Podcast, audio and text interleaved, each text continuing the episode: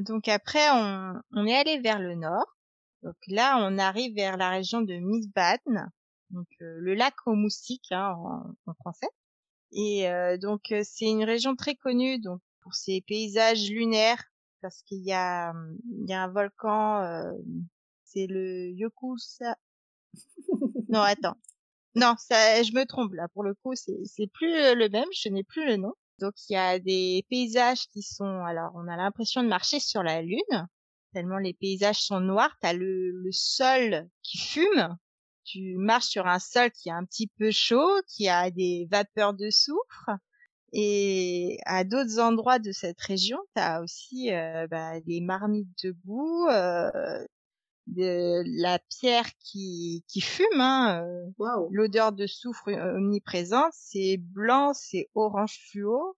Et euh, juste un tout petit peu plus loin, tu as un immense lac avec des milliers de canards, tout vert, et avec des volcans, euh, enfin des pseudo-volcans, comme des pseudo-cratères comme ils appellent.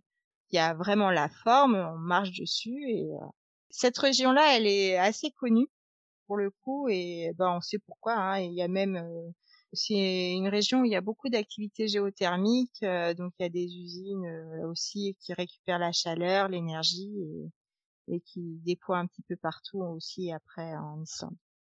Et quand tu marches dessus, est-ce qu'il y a une sensation particulière ou est-ce que tu ressens la chaleur à travers les, les chaussures?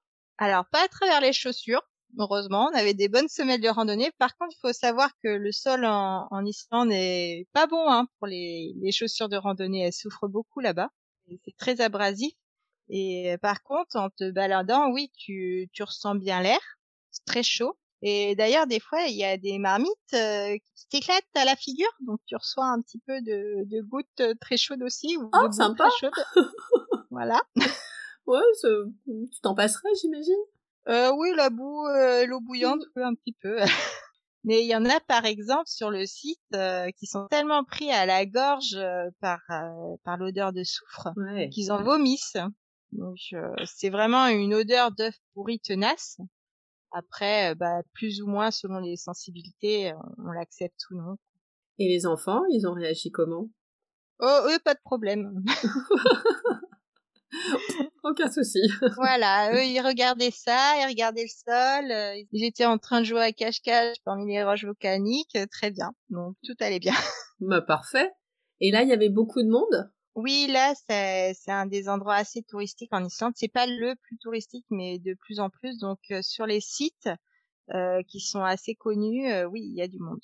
Là, on est moins seul au monde à cet endroit-là, tu as dit que vous étiez resté euh, deux demi-journées. Du coup, vous avez... Euh, non On a dû faire deux jours. Et là, vous avez pris un hébergement? Non, toujours pas. Toujours pas. Est-ce que, d'ailleurs, est-ce que vous avez pris des hébergements pendant que vous étiez en Islande ou vous avez utilisé que le 4x4 on a pris quelques campings, puis euh, souvent quand on pouvait, on demandait aux habitants si on pouvait juste stationner là s'il y avait un problème. Il faut savoir euh, qu'en Islande, ça coûte très très très cher les hébergements. Parce qu'il y en a pas assez pour tous les touristes. Tout simplement, hein, si vous voulez l'hébergement dur, il faut réserver à l'avance, mmh bien à l'avance d'ailleurs. Et euh, après, oui, les campings, ça ressemble plus euh, à un champ où tout le monde se gare les uns à côté des autres. et souvent, les douches sont payantes s'il y en a. voilà. Ah ouais, d'accord. Voilà, on vient pas en Islande pour euh, profiter vraiment euh, de l'hébergement, sauf si, euh, oui, si on est en maison d'hôte et que ça se passe bien. Mais dans ces cas-là, il y a un certain tarif et une certaine enveloppe à mettre dedans. D'accord. Donc, il faut vaut mieux prévoir et venir avec sa maison. Voilà. Après, oui, il y a beaucoup, par exemple, de cyclistes qui font le tour de l'Islande avec leur tente.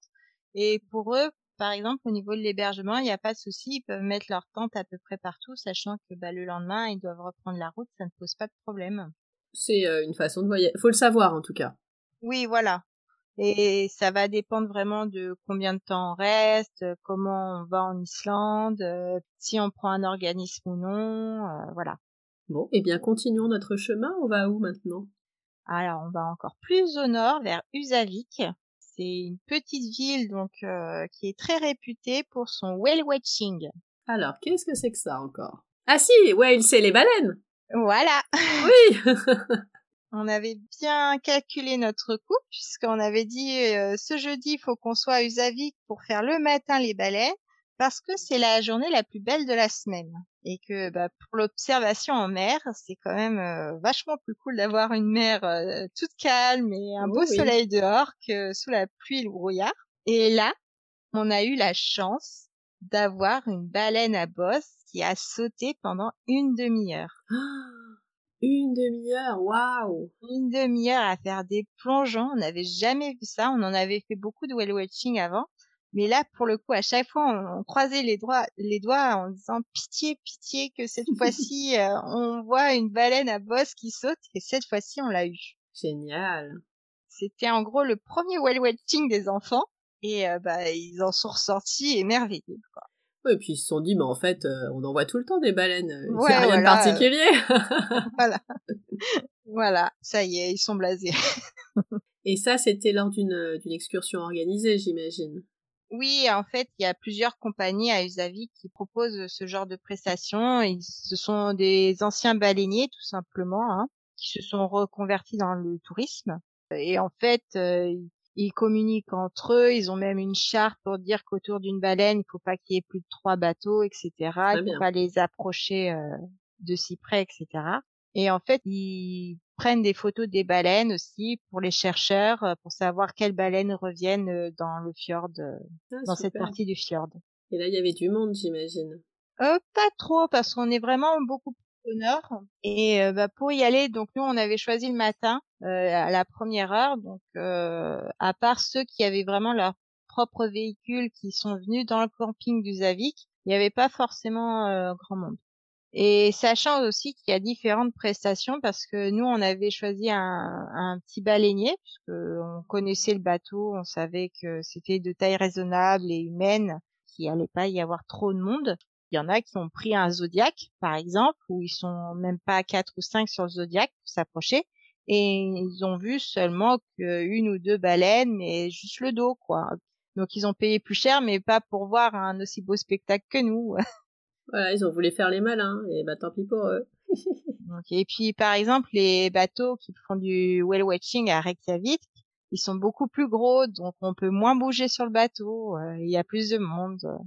Donc euh, Usavik, pour le coup, euh, c'est pas trop mal puisqu'il n'y a pas tant de monde que ça sur le bateau et on peut réserver euh, par internet. Tu étais déjà allé à cet endroit-là ou tu as découvert en, faisant quelques recherches que c'était le bon endroit pour aller voir les baleines? Alors on connaissait déjà puisque lors de notre premier tour d'Islande, pareil à Usavik, on savait qu'ils faisaient du whale watching, mais par exemple, en arrivant du bateau, y a, on a déjà reçu de la publicité d'un ado qui nous donnait les papiers pour dire oui, il y a du whale watching ici. Ça va, c'est assez connu. Hein. Et aussi là-bas, ils ont la, ils ont le musée de la baleine. Ah, très bien. Et généralement, ils ont des billets euh, liés, donc il y a une réduction. Et euh, donc euh, dans ce musée-là, il y a quand même le, le squelette complet d'une baleine bleue. Ah oui, c'est gros. Oui, oui, et puis il est complet, donc je crois qu'il y en a pas beaucoup d'ailleurs de, de squelettes complets de baleines bleues justement. Je ne saurais pas te dire, mais ça doit être hyper impressionnant. Oui, oui, quand même. Hein on, est pas, on est petit, hein. oui, c'est ça. Et les, enfants, à côté de, de cette, euh, cet immense squelette, euh, ils ont eu une réaction particulière ou comme ils avaient déjà vu les baleines euh, sauter devant eux, ça leur a fait ni chaud ni froid? En fait, c'est eux qui nous ont demandé d'aller voir le musée de la baleine, puisque nous on l'avait déjà vu, hein, parce qu'ils voulaient en savoir plus sur les baleines après les avoir vues sauter. Super. Et justement, en voyant le squelette de baleine bleue, ils nous ont dit, bah, on veut en voir un, nous. Euh. on veut voir une baleine bleue, s'il vous plaît. Ah oui, bon, bah. Ah, c'est pas si simple. Voilà, c'est un peu plus compliqué.